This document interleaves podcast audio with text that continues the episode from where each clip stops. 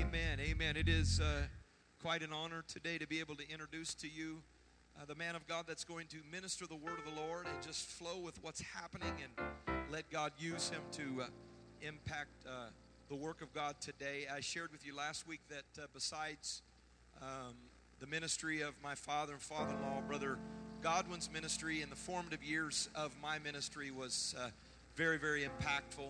Uh, probably the most impactful outside of uh, my father at that time. And uh, I uh, was in a revival service as a, a, a very young minister, just starting out, when uh, uh, Brother Godwin came and preached a revival at our church in Tennessee where we were. And uh, then he was preaching revivals in the area. And uh, needless to say, great things were happening in the spirit realm. But one thing that I uh, began to observe and notice was something that I didn't recognize or didn't wasn't able to quantify or term at that point, but I understand now what it was. It's called apostolic authority. And just like when Jesus was speaking and the people that heard him were astounded and said, he speaks with authority, not as the spy, not, not, not as the scribes. And uh, when uh, Brother Godwin ministers the word of the Lord, there is an apostolic authority that accompanies the word of the Lord. And uh, I am so grateful. We've been desiring to have him here for a long, long time. And I'm so grateful that he's going to be with us today and Monday night and Tuesday night at the Pasadena campus.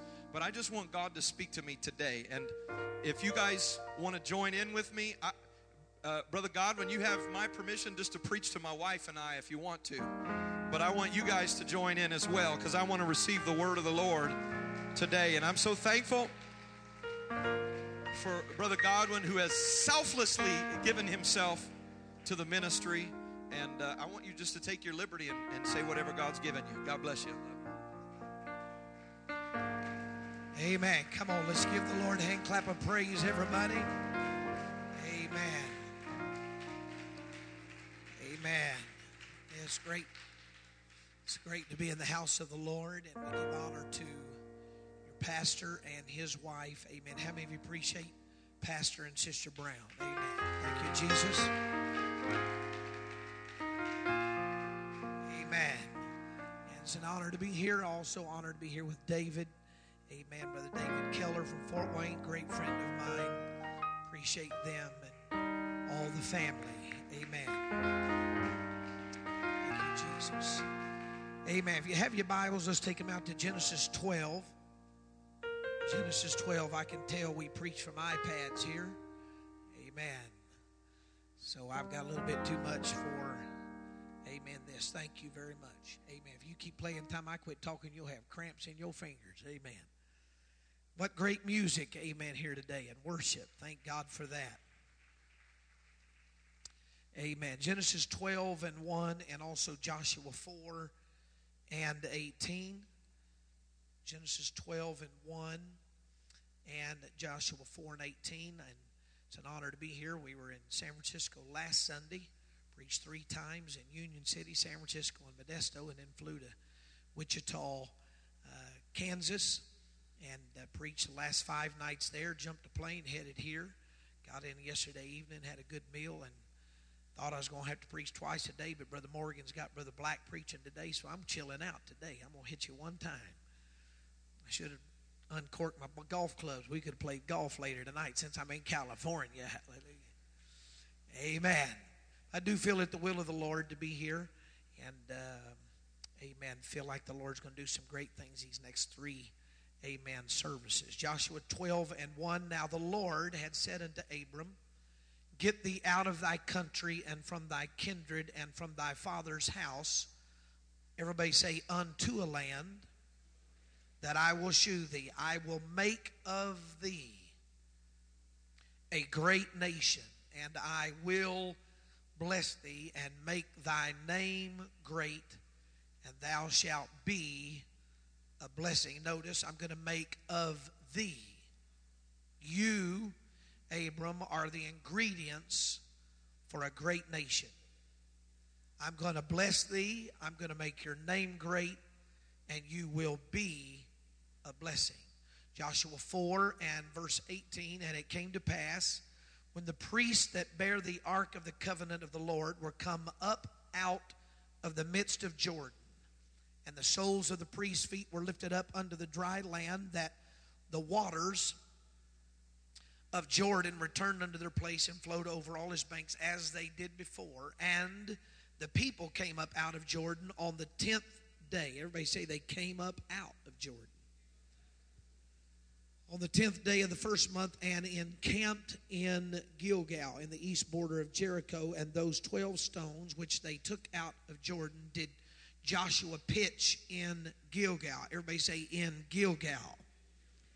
And he spake unto the children of Israel, saying, when your children shall ask their fathers in time to come, saying, what mean these stones? Then ye shall let your children know, saying, Israel came over this Jordan on dry land. Genesis twelve, the Lord said, Abram, I'm going to make you a great nation.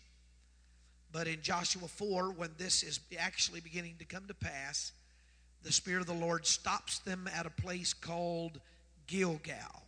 So I want to preach for the next little bit today. Since I've only got one message to preach today, I'm going to preach for a little bit. And everybody said an amen. We'll make sure he preaches a little bit.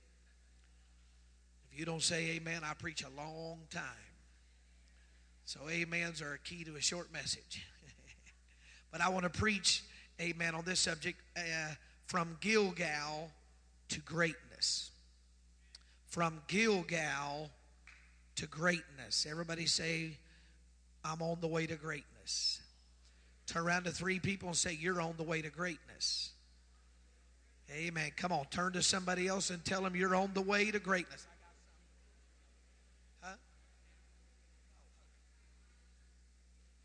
The Lord bless you. God said to Abraham, I will make your name great, and I will make you a great nation. Now let me give you just a little, uh, put this whole passage and story into context for us. We are now in the grace dispensation. So what difference and what bearing does this story even have on us? Two passages of Scripture in the New Testament, First Corinthians ten and Hebrews four, deal directly with this story of Israel coming out of Egyptian bondage and headed to the promised land. It has prophetic implications upon the church. Number one, because the Bible says in Galatians that Jesus was made a curse for us, that the blessing, everybody say, that the blessing of Abraham would come upon us. So Calvary and Christ hanging on that cross and dying, being hung high and spread wide, is more than just to allow us to be born again or to help us get to heaven. But this has happened so that when we are born again, we are literally by the Spirit baptized into Abraham's bloodline. Amen. Therefore, or because of the cross, what the Lord has promised Abraham in Genesis twelve is made available to us. Some of the other things that was promised Abram, not only will I bless thee and make your name great, but he said, in thee shall all the families of the earth be blessed. And I will bless them that bless thee, and I will curse them that curse thee. So there is a blessing, amen, on us, number one, that the whole world can be blessed because of us. So I want to preach to this church today, Life Church, that you've got to begin to believe that from this property you can bless the entire world. That you can literally bless every family on this planet. How do you do that? You do that by, number one, living for God. Number two, by being a Spirit-filled person. That makes you uh, a person that's outside of dimensions. You have no dimensions that can hold you. You are, you have eternity in you, so that means you can help affect people's past, present, and future. So you can affect people from right here in their past, in their present, and in their future. Look at somebody and ask them, do you know who you're sitting by? Amen. Now, do I have anybody who's going to help me? Amen. Is the sound on out there, or are y'all just going to look at me? Amen. Look at somebody and say, you need to help him preach now.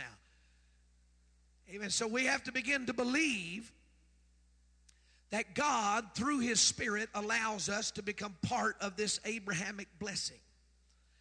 Hebrews chapter four tells us we were all baptized under the cloud and in the sea, exactly like uh, our fathers in the wilderness. So it justifies and clarifies our new birth experience, in that we repent and are baptized in Jesus' name for the remission of sins, and that we are then filled with the Holy Ghost. Paul says that experience is a fulfillment of what happened to our fathers in the wilderness. But something very astounding happens in Hebrews four when Paul says the gospel preached to them profited them nothing. How did it profit them nothing? It profited them nothing because there was a generation that stopped short of greatness. Look at somebody and say, I don't want to be short of greatness. Amen. They, they, they didn't finish what God had started. He told them, I'm going to bring you up out of the land of Egypt. I'm going to bring you not only up, but I'm going to bring you out of that. And not only am I going to bring you out of the land of Egypt, but I'm going to bring you unto the land of promise. I'm going to pick you up in your bondage, in your habits, in the chains, in the whip of the taskmaster. I'm going to bring you up, but I'm also going to bring you out. Is there anybody in this house that's excited that God can pick you up in whatever you're in? Amen. It doesn't matter what you're in, the gospel can pick you up. It can pick you up in habits. It can pick you up in sin. It can pick you up in oppression. It can pick you up in depression. If you are born again, you become a new creature. Touch somebody next to you and say, he can pick you up.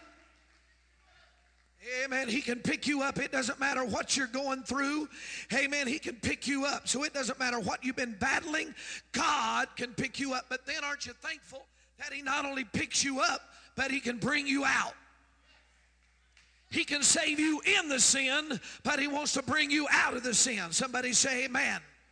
And so this is happening. It is a journey into greatness. It is important to understand that we are together today as a part of a journey, a journey into greatness. This journey began a process that would end up resulting in greatness.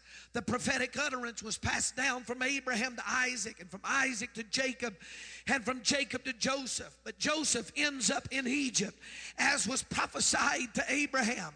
Not only will your seed possess this land, not only will they possess, the word is seize, apprehend, overtake, or come upon. But they will go into captivity four hundred years. Can I preach to somebody and tell you that part of the prophetic was not just the blessing and greatness and the whole earth being blessed, but part of what was prophesied to Abram was your seed, your descendants are going to go in to bondage. Can I tell somebody today there's no reason for you to let the enemy beat you down because you're in a mistake or you've sinned or because you're in some form of bondage. Amen. The prophecy was they're going into captivity. They're going to be there four hundred years. They're going to be there longer than they planned. They're going to be there uh, under worse condition than they ever imagined. But I want to tell you it was part of the prophecy. But not only was the captivity part of the prophecy, he said, Abraham, I'm going to bring them out. So I got good news for somebody today. You may have come in here bound with your past and bound with a sin and bound with a habit. God knew we were going to get there. That's why he's the lamb slain from the foundation of the world. He knew you could mess up. He knew you could sin, but he had a way out before you ever got in. Turn to three people and say, there's a way out. There's a way out of sin. There's a way out of habits. There's a way out of your past. There's a way out of depression. There's a way out of the abuse. There's a way out of the mind games. There's a way out of the bondage. There's a way out of suicidal thoughts. You may be in it, but there's a way out of it. Touch somebody next to you and say, there's a way out of it. Amen. So today we're a part of a great church. Amen. That has a tremendous history. A church founded under the dynamic ministry of Elder Haney. And now the Lord has brought the Browns here uh, some nine years ago. Amen. To take up the mantle of ministry in this city. I want to declare, if nothing else, into the atmosphere of this church. Uh, amen. That this is a church bound for greatness. I hope you got a hold of it. I hope you recognize what God has done within just a few short months. Uh, amen. God's given you a building. You didn't think you had the money to get a bigger building, but the Spirit of God made bare his holy arm, and he's letting you know by putting you on this property and blessing you like he has, this has always been a part of your future. You're on the way to greatness. Man, it won't be long. This stage will be all the way at the back of this room. Test one, two, three. I said it won't be long. And this stage will be all the way in the back of the room. It won't be long. They'll be sitting up there in the balcony. It won't be long. They'll be parking all the way up and down the streets. It won't be long. There'll be hundreds receiving the Holy Ghost in this building. I've come to tell you, you are on the way to greatness. So one of the reasons we praise and worship God is because of how he's brought us over, how he's brought us through every entrapment of the enemy. There is a word from God, amen, that helps us praise God in spite of what's going on. We many times begin to praise the Lord because we understand that if it had not been for the Lord who was on our side, amen, we wouldn't be here tonight.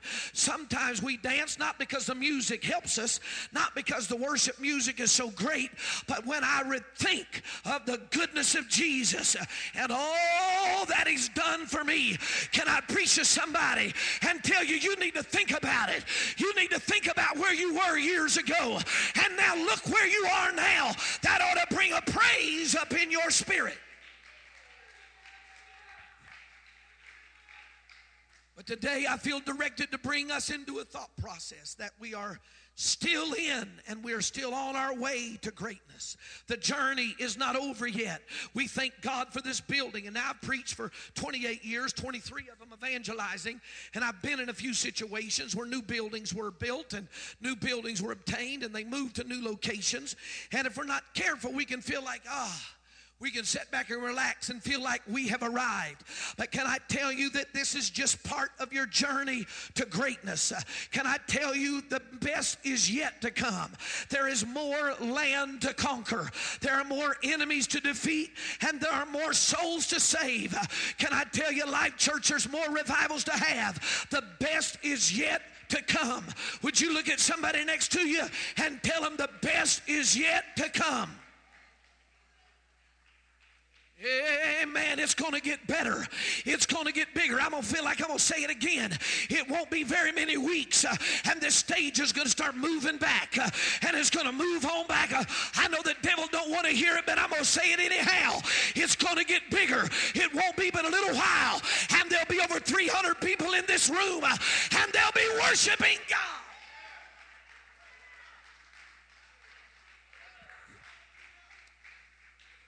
Amen. So I want to preach to you and declare that greatness is on this church. Greater moves of God, greater prayer meetings, greater outpourings, greater blessings, greater deliverance, greater growth, greater restoration, greater renewal. Amen. You need to get it in your spirit. We are destined for greatness. We're destined to be remarkable, eminent, distinguishable, grand, and noble. We are full of emotion. We are predominant. We are ample. We are on our way to greatness. Yes, Israel was in Egypt. Yes, they were captive. Yes, they were in bondage four hundred years. Yes, Pharaoh had beat them down. The taskmasters had beat them down with a whip. Amen. Yes, they took away the, the, the ingredients that it took to make strong mortar. Yes, they were beat down into ultimate defeat, but they were still on the way to greatness. I hope you're getting what I'm preaching to you now. It doesn't matter where you've been, what has happened to you. You are still here, and therefore you're on the way to greatness. No drug can stop you. No sin can stop you. No mistake can derail you. You are still on the way to greatness. If you believe that, clap your hands unto the Lord.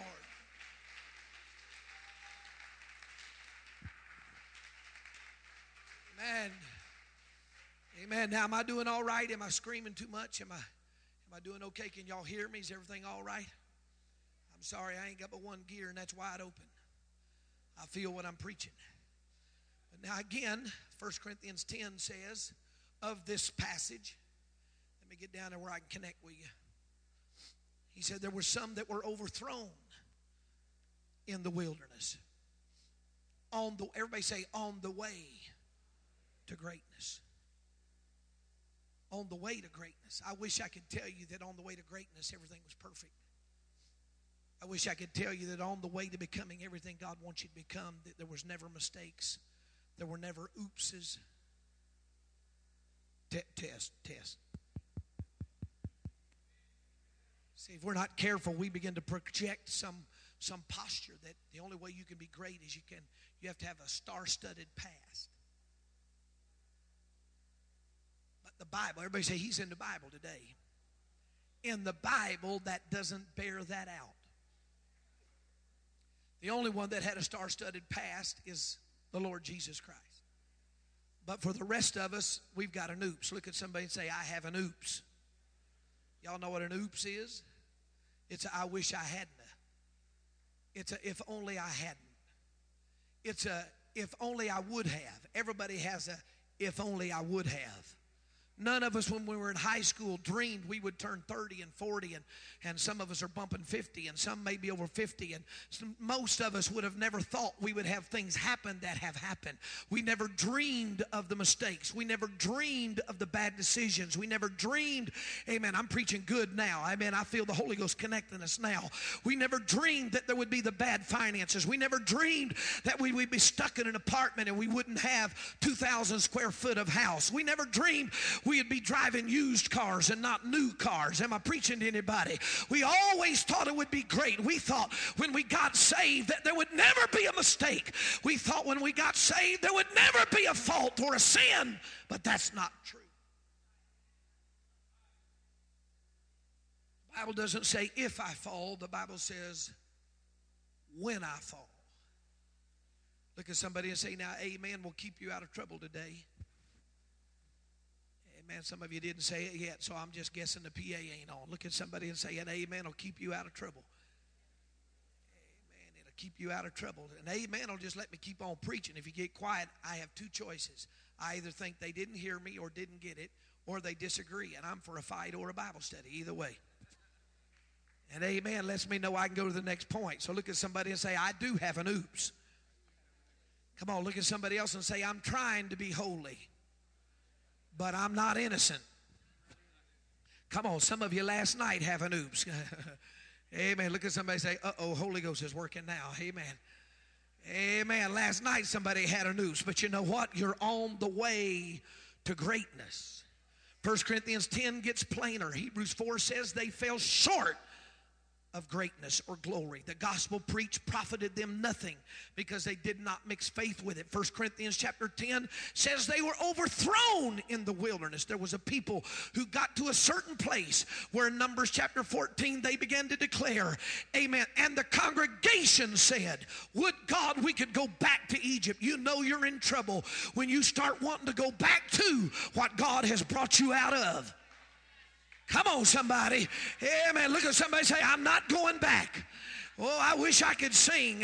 Amen. I'd start singing, I'm not going back. Amen. I'm not going back. I don't want to go back. But then the congregation said, would God we could die in this wilderness. Now what you have is Egypt and wilderness and promised land or greatness. But the congregation got to a place where they said, this is as far as we're going. They dug their heels in. They stood stiff-necked and st- with a strong back and said, we're not going any further. But when the Lord spoke to Moses at the burning bush, he said, I'm bringing you up. I'm bringing you out, and I want to bring you into. I'm telling you, into is a promised land. It's a place of greatness. I'm on the way home now. I want to tell somebody, don't dig your feet in now and say this is as far as I'm going and this is as big as we're getting. I've come to tell you, thank God where he's brought you from, but you're on the way to greatness. Thank God you're not where you were, but look at somebody and say, I'm not where I'm headed. That congregation now, I'm caught between preach and teach. That congregation said, we're not going any further. The Bible said they wept all night long. What did they weep? They wept over the promised land. Those spies came back with grapes hanging between two men, one cluster of grapes, dragging the ground. They, they wept over the good report of two. that said those, those people are meat for us. They're our strength. We can take them. The land is ours. The promised land is wonderful. But there were ten that were so consumed with unbelief, they began to speak to the congregation, and they began to say, the land's too big. It eats up the people. That doesn't mean it had teeth and it swallowed people. It literally meant that their piece of property, their piece of promised land was so big that there were other men telling them, you can't handle what God's trying to give you. So the promise was not only a collective promise to the whole nation of Israel, but the Bible said it was for every man. And look at somebody say, every man. Everybody got a piece of land. Everybody got part of the promised land. But there were ten men that tried to speak up for everybody and said, you can't handle what's yours. You can't handle what God's been holding for you. Y'all been wandering around for forty years, and you've been in bondage another four hundred. In fact, it's been eight hundred two years since Genesis twelve, when God told Abraham, your seed's going to be blessed. This promise is eight hundred two years old, but we come to tell you, you can't handle it. It's too big for you. You're just a slave man. I mean, you're used to being whipped. You don't know anything about plowing. You don't know anything about tilling the ground. You can't handle what God has. I don't know about you, but I'm just a little bit too southern to let somebody tell me what I can't handle. You got to be careful. Even religious people that want to tell you, you can't be that blessed. Pastor's already, he was bragging on you before they gave you the M V P award. Pastor was already bragging on y'all. He was telling me about you. Amen. Been here just a few weeks and greatness is on you. You just, you can't even fathom what's going to happen in this family. But you got to watch out. There'll be some people tell you, well, you hadn't been here long enough and you don't know enough. The devil is a lie. There's got to be something that gets into every man. It's got to get into every woman. It's got to get into every guest that says it don't matter where I've been. It doesn't matter what I've done. I'm on the way to greatness. I wish somebody would look at your neighbor and say, I'm on the way to greatness. Come on, turn around to somebody and say, I'm on the way to being great. I'm not always going to be like I am. I'm not always going to stay where I am. I won't always be depressed. I won't always be discouraged. I won't always be on the brink of quitting. I'm on the way to greatness.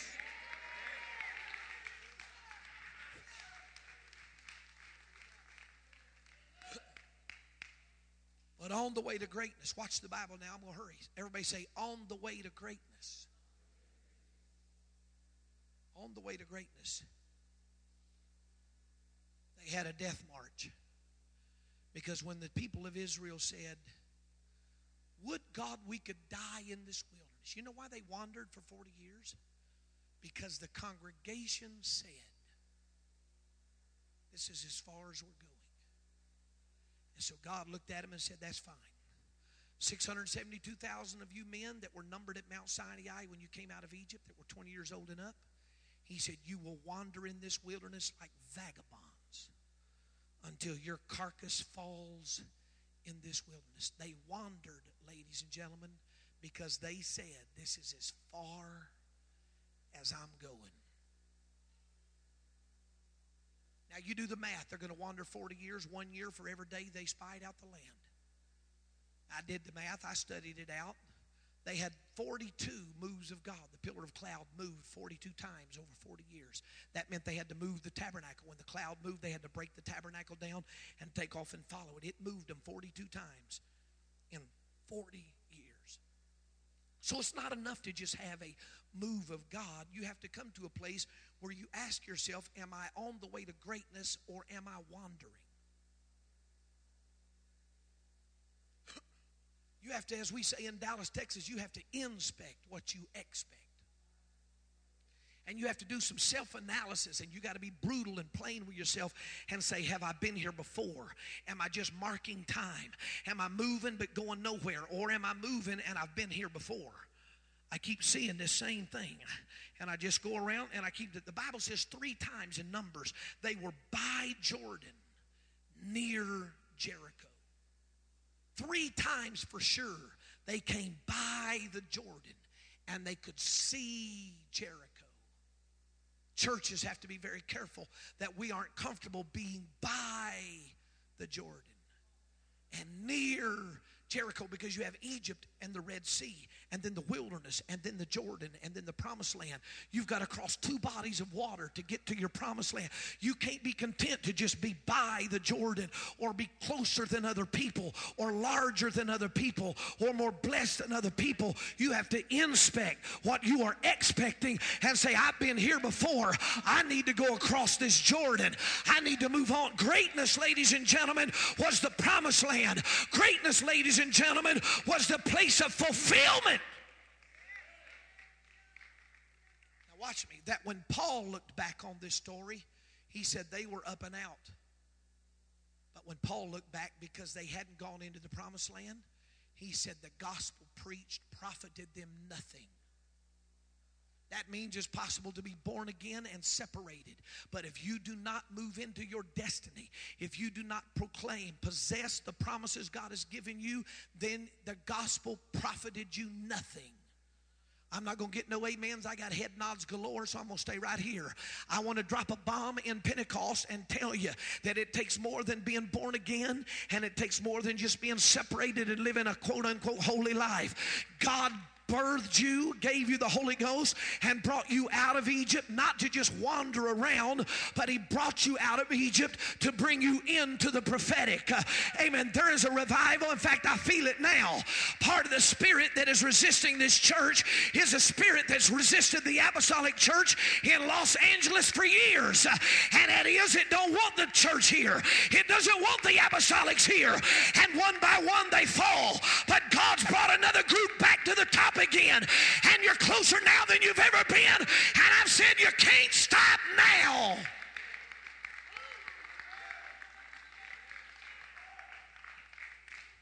When I dropped through the clouds, when I dropped through the clouds yesterday and saw this city, the last time I was here was two thousand six when we had the Azusa crusade, and this church was a tremendous help in pulling that event off. For over two thousand got the Holy Ghost in those four days and six or seven services.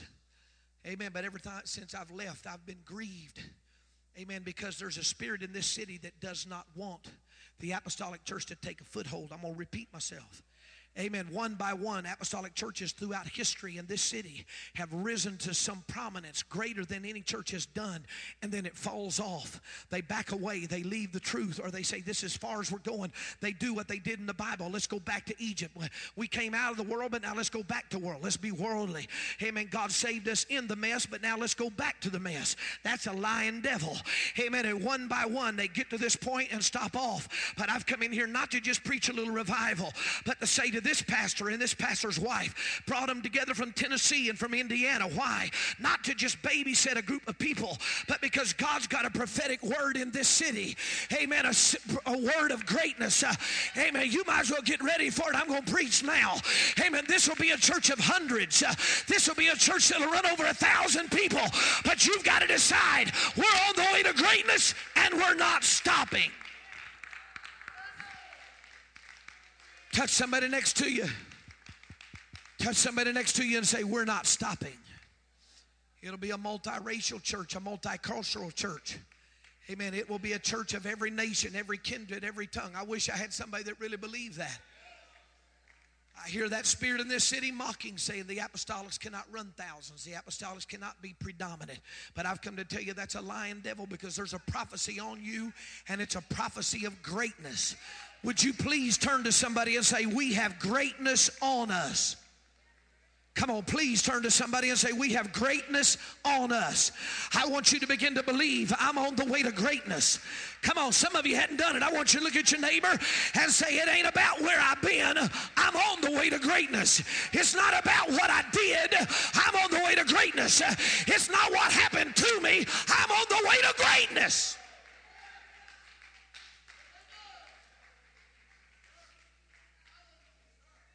So on the way to greatness, they became captive in Egypt. Everybody say, on the way to greatness. On the way to greatness, God raised up a man named Moses. On the way to greatness, God sent you a Rich Brown. On the way to greatness, God brought them out of Egypt. On the way to greatness, they are forty years wandering in the desert.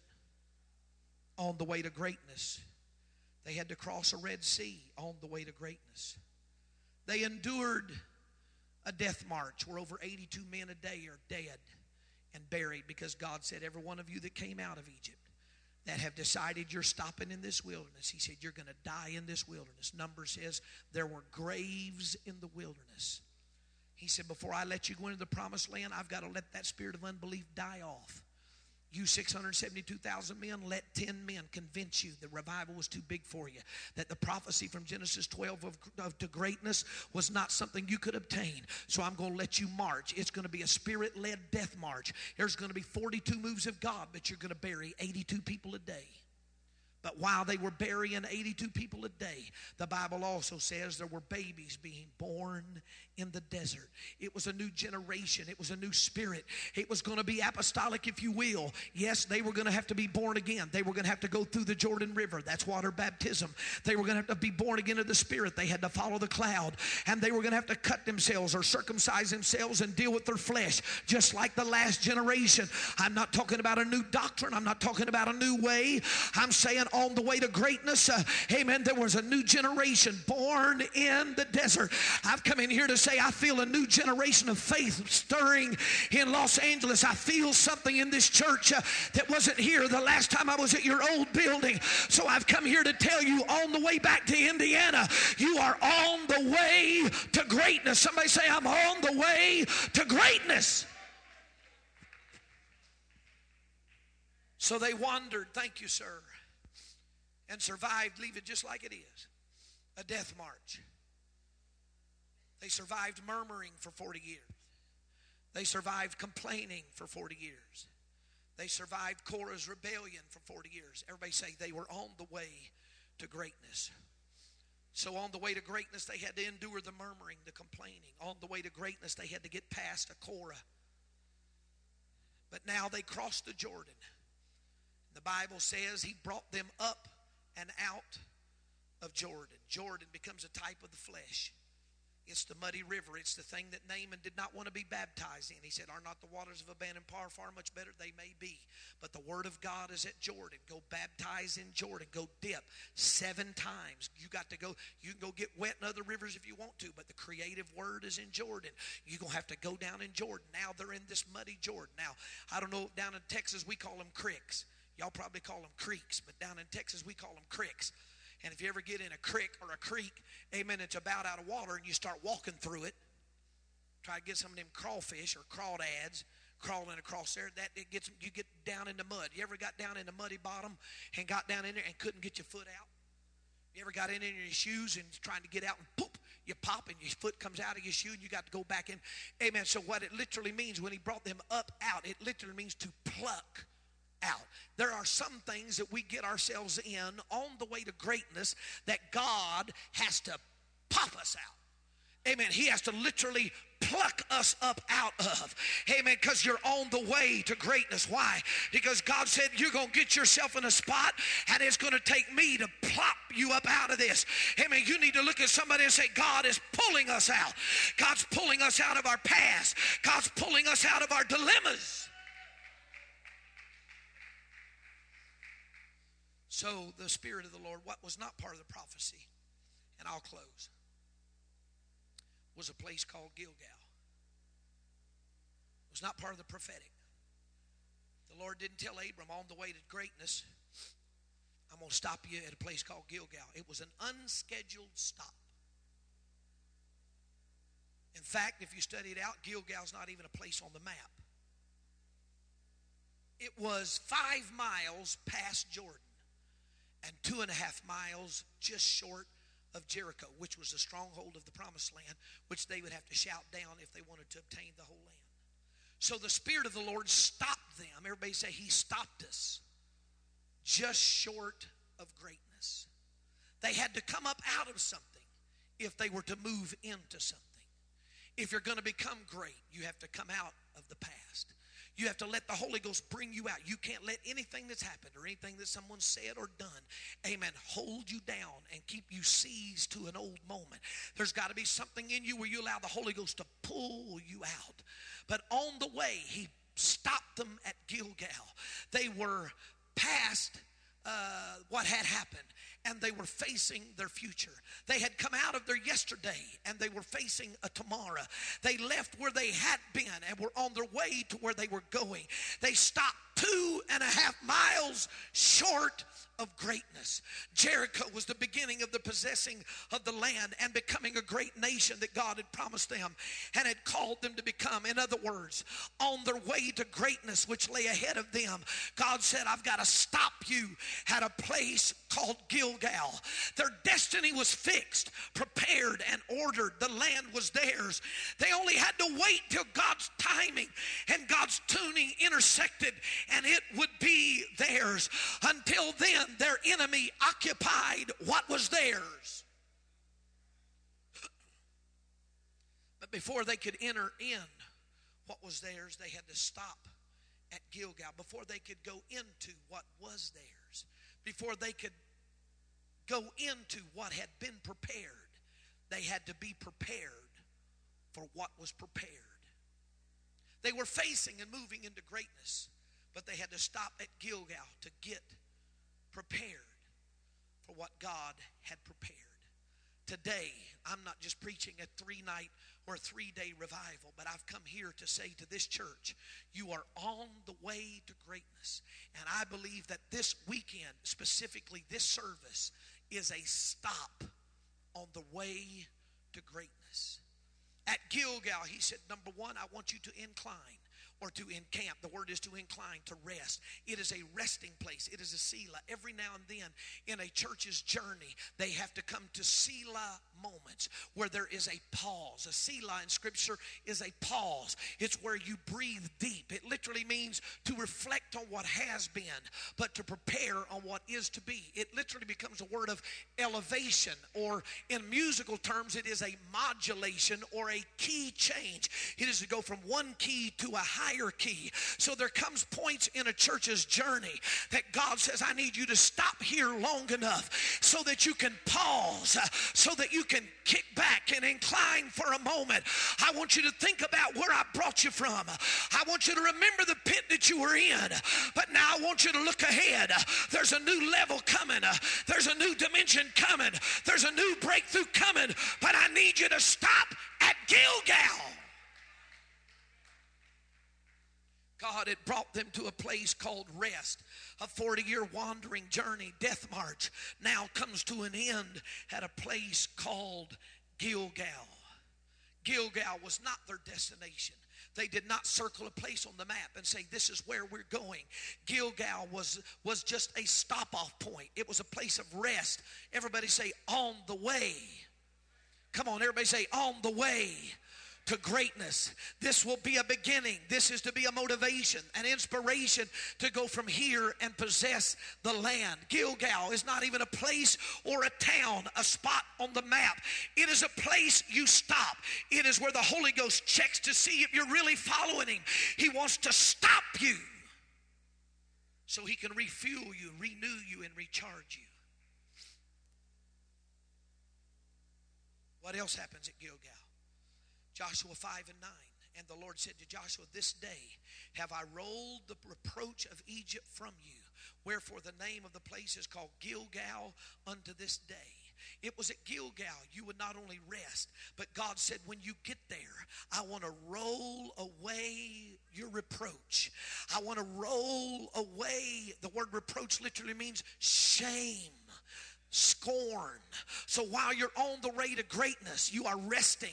I'm going to roll away your shame. So Gilgal now becomes a place of removal. In this place, I will roll away your shame. Shame comes from a word that means to point the finger at. People may have been pointing the finger at you.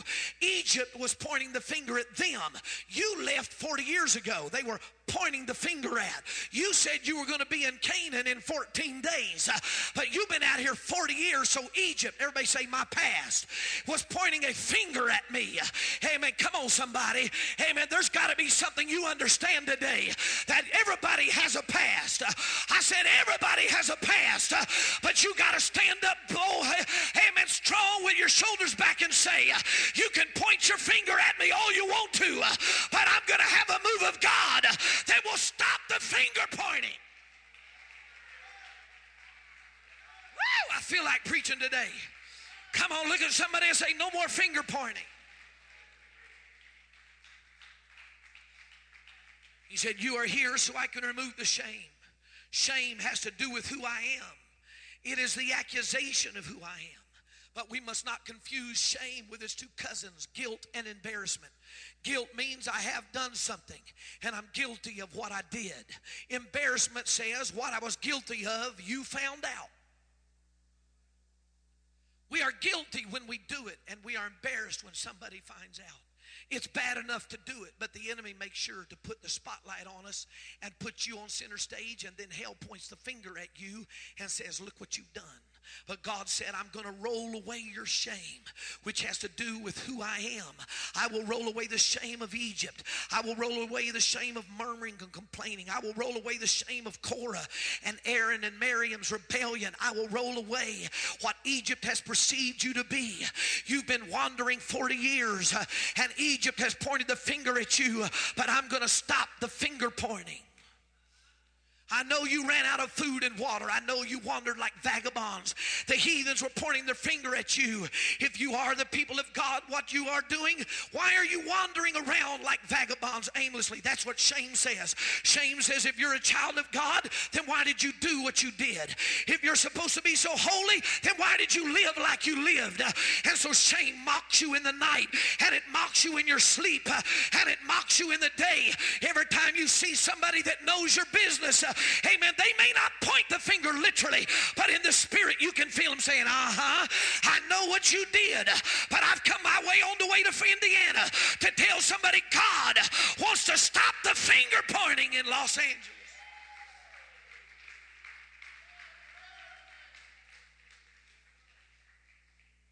Egypt was pointing the finger at them, causing them to feel shame. What? Shame is the inconsistency between who I am and what I do. They were identified as the children of the Almighty God, but they were living in a way that was inconsistent with what and who they said they were. So God brought them to Gilgal to roll the shame away, the inconsistency between who I am and what I do. Ladies and gentlemen, even though we are great and we are on the way to greatness, we don't always act great. I, I, I was hoping I had an amen up in here. Amen. You, you're going to get delivered from shame when you begin to be willing to admit, on my way to greatness, I haven't always been great. Come on now, I, don't, I know you don't want to blow your cover, and I feel a little Egyptian finger pointing going on in here, but I want you to look at somebody and say, I'm about to get real. Come on, look at somebody and say, I'm on the way to greatness, but I haven't always acted great. I haven't always worshiped like I shoulda. I haven't always lived like I shoulda. I haven't always given like I shoulda give. Everybody has a past. So shame comes when I am what I am, but I do what I do. It wouldn't be so bad if I did what I did and I were not who I am. But the problem is that I am what I am and I did what I did. If I am what I am, then I should have did what I did. But the problem is, I am what I am, and I did what I did. Oh, I should not have done what I did if I am what I am. Because God has declared that I am great, but I have not always acted great. I am preaching to real people. Shame comes when I look at me and know there's something better in me than that which has come out of me. And I know there's an inconsistency in me, and the world sees this inconsistency in me, and they begin to point the finger at me and say, if you're so great, then why did you do what you did? So today, we must have God roll away shame. Can I tell you, even when Israel had been in bondage seventy years in the Old Testament, God was giving them a prophetic word, pastor, to deliver them, telling them they were going to be great. He said, I'm, he, the, the thing that was struggling, that they were struggling with was their shame. He told them, don't be ashamed. Shame is worse than what you did. Shame says you messed up and you can never regain your moment. Shame says you had one chance, and that's all you get. And I'm just going to drop a bomb in here. If we're not careful in Pentecost, we're going to have this perceived Pharisaical holiness that when people do mess up, we can't even recover them.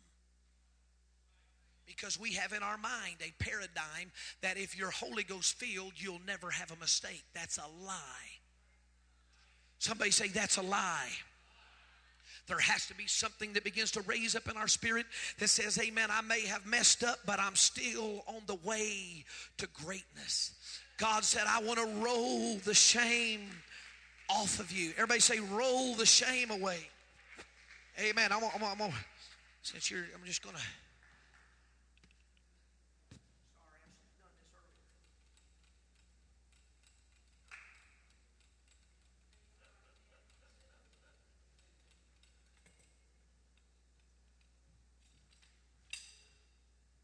Help y'all with the breakdown. Come here, assistant pastor, help me. Now the culture reveals removal or the rolling away. This is going to be my camel. Now watch the culture, Egyptian culture. The, the, the camel carries the huge burden. You've seen pictures of them. They're weighed down with the burden. They start down low, go low, go all the way down. I know you got a pretty suit on. Your wife can take you to the cleaners later. Don't move, just... You've never been to A B I. You don't know how to do dramas. Kneel down. Amen. I'm picking on you to see what you got in you. But the camel has to come all the way down so that the bird seat. Now watch. Watch me. Please watch me. Is the camel can only be burdened when he's brought down. It's when you fall, when you make the mistake, when you have the oops, when you sin, when you are brought down. The Bible says, when I fall, that's when the enemy comes in and starts piling the burdens on you because he don't want you to get up. He piles you, piles weight on you and burdens, and he puts stuff on you.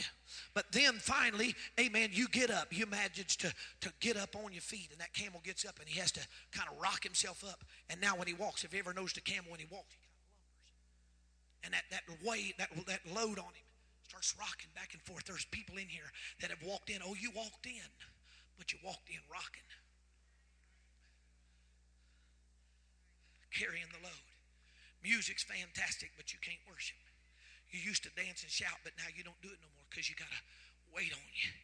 And that weight, that burden, is rocking you back and forth. But now he says, now I'm going to remove that weight that got put on you when you got down. So now for the, now to, now to get him down, stay with me. No, no, no, no, no. Here's the way, the culture, the, the, the, the little... fella that's in control of the camel, he's got a pole, and he has to, don't go down quick, just stay with me. He has to tap him on the knees. And he keeps tapping him until finally that camel starts rocking back and forth until he goes down. He said, if I can get you back on your knees, I can roll away your shame. There comes a point at Gilgal when the Holy Ghost taps a church and a people on their knees. Because if he can get you down on your prayer bones, I can roll that shame off of you. I, as long as you're, as long as you want to act like nothing happened, as long as you want to stay upright, and as long as you want to be proud and be your own man and your own lady, then you just wander through life and you just stumble around with all this weight on you, and you just you just keep acting like nothing happened. You keep acting like you didn't do nothing. Amen. I'm not preaching that you that it's okay to mis- have a sin and mistake. I'm not saying that. I'm saying that when you fall, you can get up. Amen. You don't want to wander around through life carrying the load. Everybody say, of my past. I'm not going to carry the oops. I'm not going to carry it. So the Holy Ghost comes by and taps us uh, until we get low enough. Uh, and then God says, now I'm going to roll the shame off of you. Amen. You know what the Bible said? If we would humble ourselves uh, under the mighty hand of God, he said, I will exalt you uh, in due season.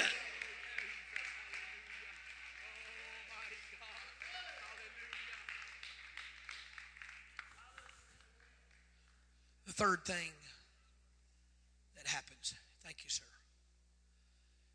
He said, I want you to get twelve stones. And he said, I want you to, it's all right. No, it's all right. Sound man, like them knobs. He said, I want you to get twelve stones.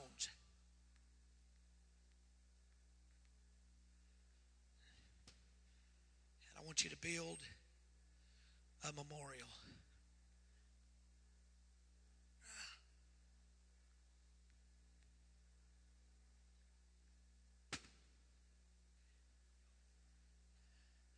guess so. We got to hurry, so might as well have help. I know we're, we're time conscious. This new generation, you know, my God.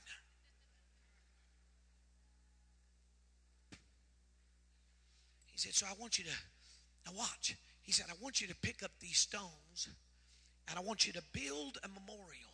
Watch. I want you to pick the stones up. Watch me. Out of what I brought you out of. I'm preaching so good, I'm going to buy my own tape if I keep this up. One more point, and I'm buying my tape. Who keep preaching good today, I'm telling you. Now, I want you to get it. I want you to bring a stone out, out of what I brought you up out of. And I want you to get twelve of them, one for every tribe. And I want you to build a memorial. Watch. Five miles the other side of Jordan. Two and a half miles just short of greatness. Ladies and gentlemen, two and a half miles is about a forty-five minute walk. forty-five minutes from greatness. forty-five minutes from possessing a promise that was eight hundred two years old. I wonder how close some of you are right now to God removing the shame and God letting you become what He's always knew you could become. I got one yes, sir, right here. I heard it. Yes, sir. See, shame causes us to withdraw, to back up, to calm down, recoil, go into a shell, back away. Because we think that if we're going to be great, we can only be great if we're perfect. God said, I got to roll that stuff off of you. But once I roll that shame off of you, I want you to build a memorial. Why? I'm done. He said, because when the next generation comes and says, what mean these stones?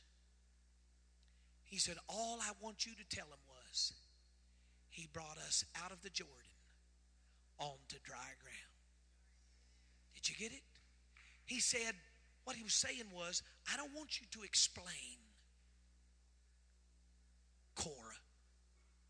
I don't want to know about the murmuring and the complaining and the wandering and the denial of the promise. I don't want to know nothing about it. There is a place in God in your journey where God wants to remove the shame off. And He says, what I'm going to do is I'm going to draw a line in the sand and say, this is as far as your enemy can take you back. After this, all you got to say is, He brought us up and He brought us out.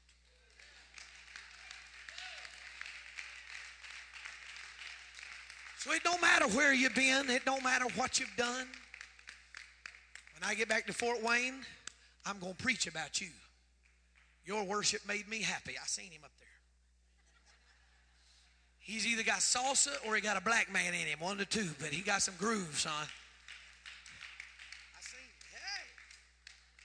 I'm a black man trapped in a white body. I noticed it right away. He's even going bald-headed. Hallelujah. That's what I'm talking about. My buddy on the internet the other day said, man, you need to comb your hair different. You're going, apparently I'm going bald up in here somewhere. I don't know. That's the black man coming out. Hallelujah. Amen. And so what I felt like preaching to you today was that God has not just brought you to a new piece of property. And I've been preaching too long to know any different.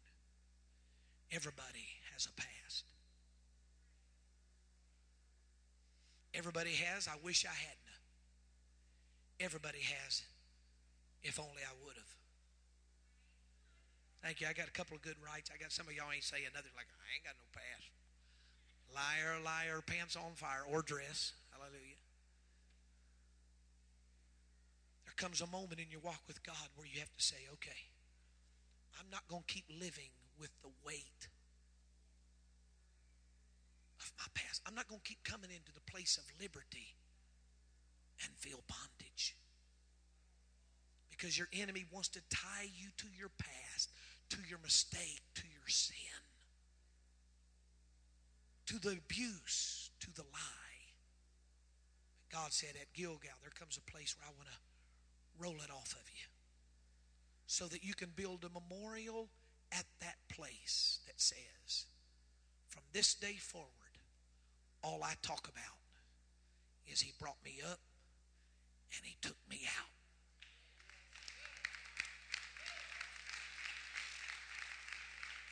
Stand with me all over the building.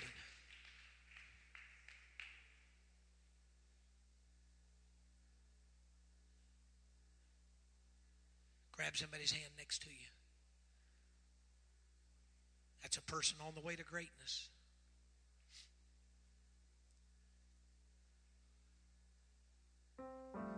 That's a soul winner. That's a prayer warrior you're holding. That's a saint of God. No more shame, Mama. I seen it on you when I came in. And oops, uh, if only I hadn't. If only I would have. But when you came up here and started worshiping, God said, if you just humble yourself,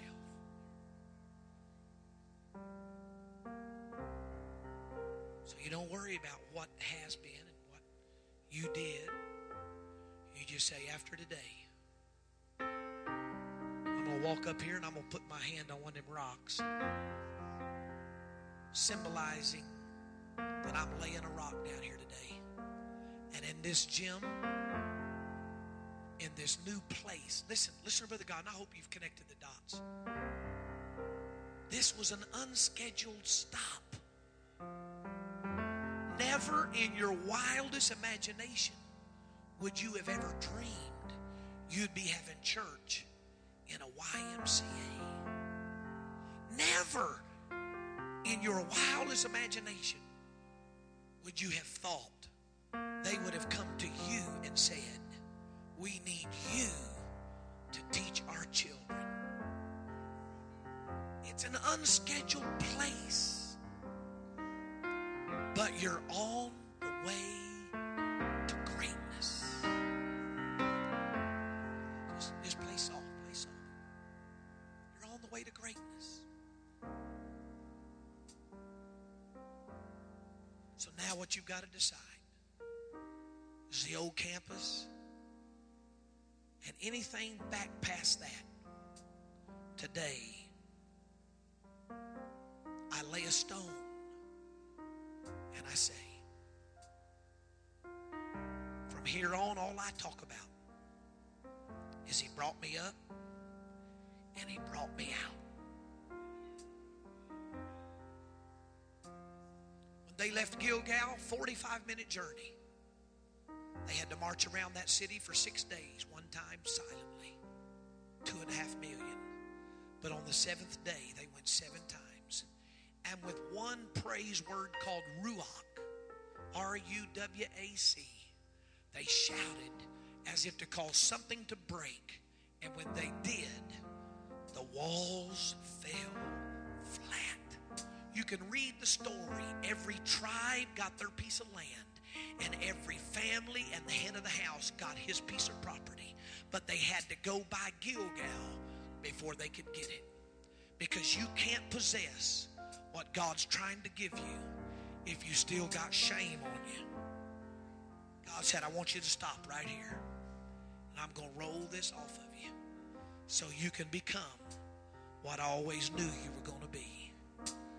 Amen. Lift somebody's hand up right now in this building.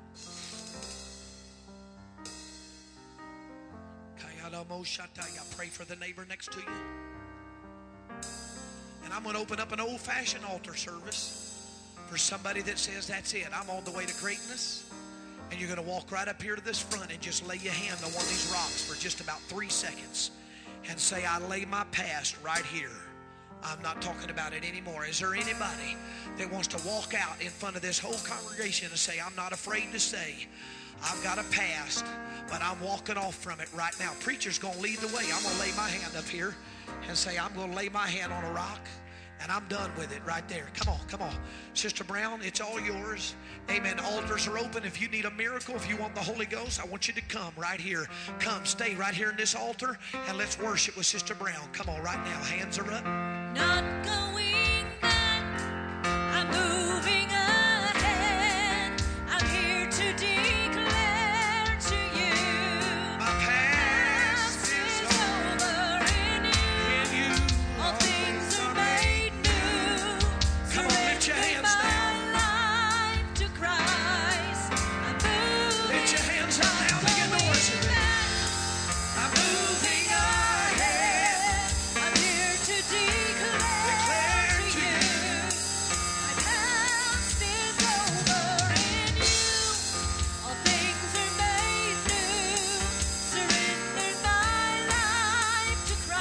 I'm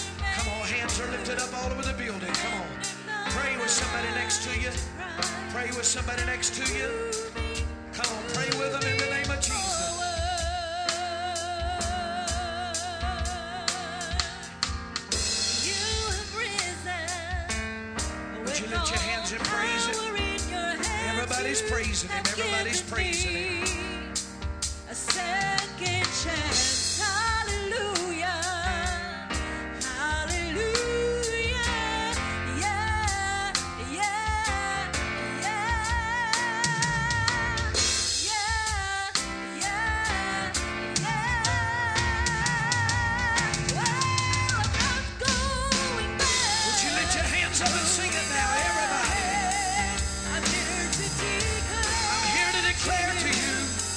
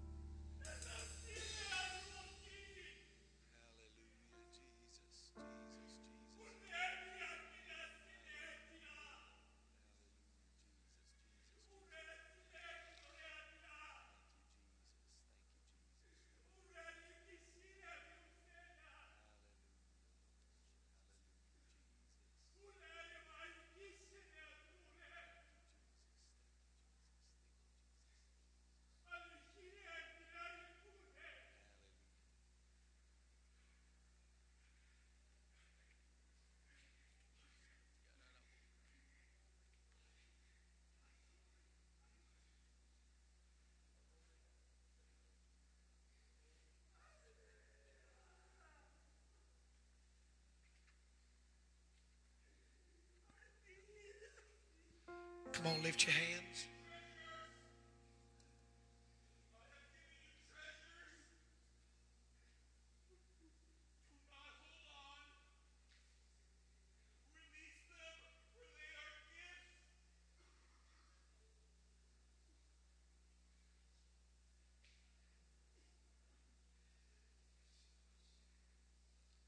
Everybody lift your hands. The Bible talks about tongues and interpretation, which are gifts of his Spirit the Lord uses to confirm his word. What has just happened is tongues and an interpretation, and the rest of that interpretation is God pleading with you to let go of your past. Let go of it. There are gifts that I have for you. There's greatness for you. Everybody has a past. So today, there's no more finger pointing from this day forward.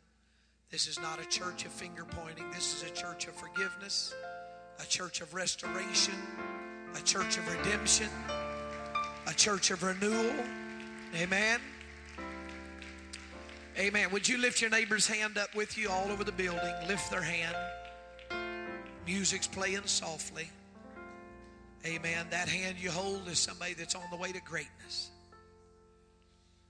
You're on the way to greatness. You can't even imagine what God's going to do with you. How many people God's going to use you to bring to this congregation, so they can be born again, so that they can be ready for the rapture, the soon coming of the Lord. But most of all, so that they too can reach somebody. They can possess the promises of God. And the promises of God are not just blessings of good and bigger and nicer houses and raises, but it's about reaching the lost. And I believe in the very few days ahead of us, you're going to have to move this stage back, because people are coming. You might as well get ready for it. And you can't help them if you're still wrestling with your past. So would you lift your neighbor's hand up, and would you, with a loud voice, thank God for the removal of our shame. Come on. God, I thank you for the removal of shame. Thank you for removing our past. Thank you for turning our face back to the future, because there's greatness ahead of us. Come on, loud voice. God, I thank you. The hand I hold is on the way to greatness. Squeeze that hand. Let them know you're really praying for them. I'm praying for you. You're on the way to greatness. On the way to greatness.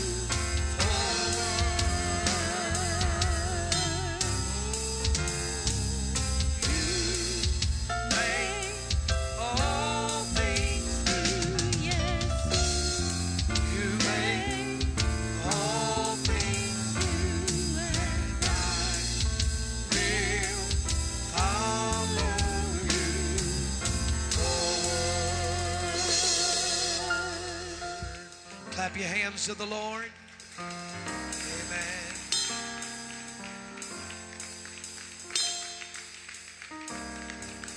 Amen. And if you're a guest and you're a first-time guest, Pastor Brown and his staff, they offer you a free home Bible study that will teach you very clearly and concisely the Word of God, that will help you to understand if any man, everybody say, if any man is in Christ, he is a new creature, and old things are passed away, and all things become new. Everybody say becomes new. Would you give the Lord a great big hand clap as your pastor comes? Come on. Hallelujah. Let's thank the Lord now for Brother Godwin's ministry to us today. Thank you, Lord. Hallelujah, Lord. Thank you, Jesus. Praise God. Praise God. Amen. We're thankful for what God has done in this place, some of which we can see, much of it we can't even see. What has happened in the realm of the Spirit, in the hearts and lives of people today. And I'm thankful for that. And I'm really looking forward to the Word of God continuing and uh, God doing a work in my spirit and your spirit as well. And uh, we have uh, Brother Godwin is going to be with us Monday night at the Pasadena campus at seven thirty. And then Tuesday night at the Pasadena campus at seven thirty. We figured we'd go ahead and use them up while we had them here. And uh, let uh, God speak to our lives through his ministry. And um, so uh, we want to encourage you to come out, be a part of that, and uh, be ready to be enriched. Praise the Lord. I want you to find three people and shake their hands. I want you to look them right in the eye and say, man, I'm glad I made it today. Praise God. Hallelujah.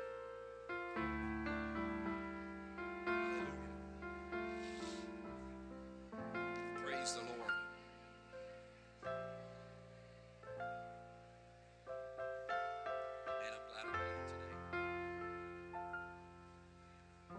Praise the Lord. Amen. You're dismissed in the name of the Lord. We're going to put up a five-minute countdown, so you have five minutes before we begin the uh, breakdown of this setting. And then, obviously, gentlemen, if you can help us, when the five-minute countdown comes to an end, many hands make light work. God bless you.